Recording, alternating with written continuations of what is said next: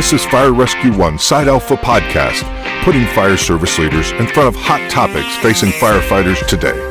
Now, here's the executive editor of FireRescue1.com and FireChief.com, Chief Marc Bashoor. Welcome to this solo edition of the Side Alpha Podcast. Today we're going to be talking about cats and dogs playing together. Well, not exactly cats and dogs. Before we get started, let's hear a word from our sponsor. At MSA, your health and safety drive us to develop highly advanced safety equipment to protect you on the job. MSA's Globe gear is performance and protection in perfect balance. It's designed to meet the challenges you face every day to help keep you safe and healthy during your career and beyond. Get the full story at msafire.com slash globe. That's msafire.com slash globe. If you've gone through the Pro Board Fire Officer series, then you've walked through the process of building a fire department. Now, we could spend hours upon hours and days upon days on this topic, but we're going to narrow this discussion right down to the human interactions amongst our own cats and dogs, and to past Chief Brunacini's simple mantra be nice. Let's focus for a few minutes on figuring out how paid and volunteer firefighters, cats and dogs, and firefighters and EMS personnel, cats and dogs, can play nice together.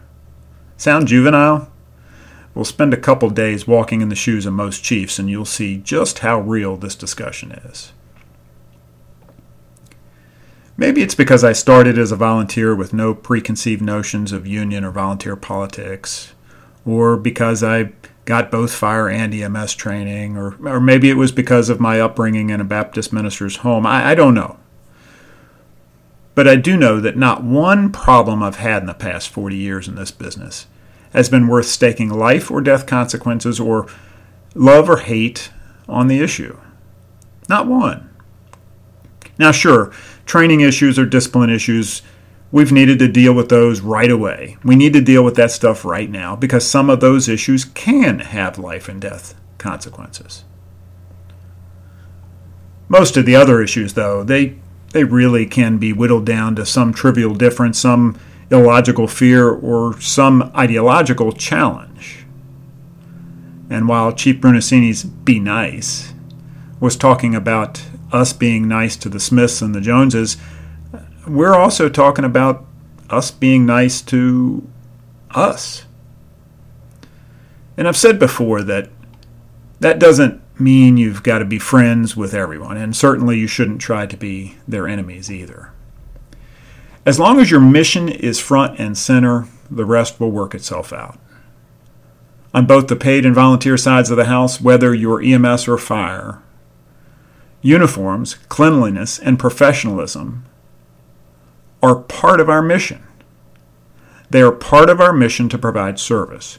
Showing up in a uniform that doesn't look like a cat just exploded in your car is just as important as getting out the door quickly, showing up clean, neatly, and shaved, or pulling that cat out of the tree.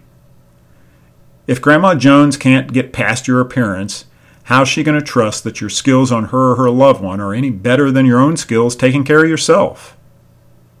Now, I get it. A uniform's never made a rescue, a uniform's never stuck an IV, and a uniform has never cashed a check. Well, I, I wish I could be nicer here, but just wear the damn uniform, whatever it is. That's part of the public's trust in us. Let's take another second to hear a word from our sponsor. Scientific studies have proven that lighter weight and more flexible footwear isn't just about comfort, it's about safety. MSA Globe's Supraflex boots are state of the science. With unprecedented flexibility and grip, plus athletic footwear construction, Supraflex performs like a boot but feels like a sneaker. Globe, athletic gear for firefighters. Get the full story at msafire.com slash globe. That's msafire.com slash globe. When it comes to training, why can't the volunteers and paid train together? Why can't fire and EMS train together? Because your chief says so? That chief needs to rethink things.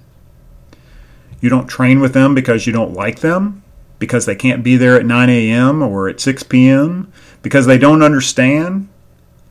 What the heck, man? I mean, when when you go down, or when Grandma Jones goes down, are either you or her going to stop everything and ask to see your union or VFD card?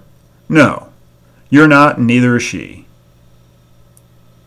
Just be nice. And when someone does do something wrong in training, isn't that where you're supposed to figure that out? When somebody does something wrong in training, stop the name calling, the bullying, and frankly, the childish nature of pandering to one side or the other. Pick them up, show them the right way, and repeat. See, do, learn, repeat. See, do, learn, repeat.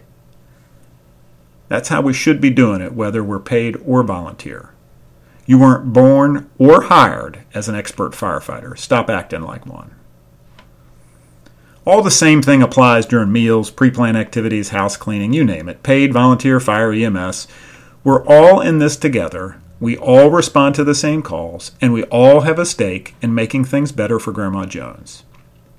If all we're doing is fighting and sniping at each other, especially over silly rumors or superfluous BS, we'll never be able to instill public trust please make sure we're out there doing the right thing at the right time for the right reasons. Paid, volunteer, fire, or EMS, professionalism at all times should be our goal. And let's remember professionalism doesn't come from just wearing a uniform, having a union patch, or a volunteer logo. Professionalism isn't a paycheck. And being nice doesn't cost you a dime. This is Marc Bashoor, Executive Editor for Fire Rescue One and FireChief.com. Join us on FireRescue1.com for the latest news, training, and information affecting the fire service worldwide. Have a great day on purpose, keep safe, stay smart, and take care.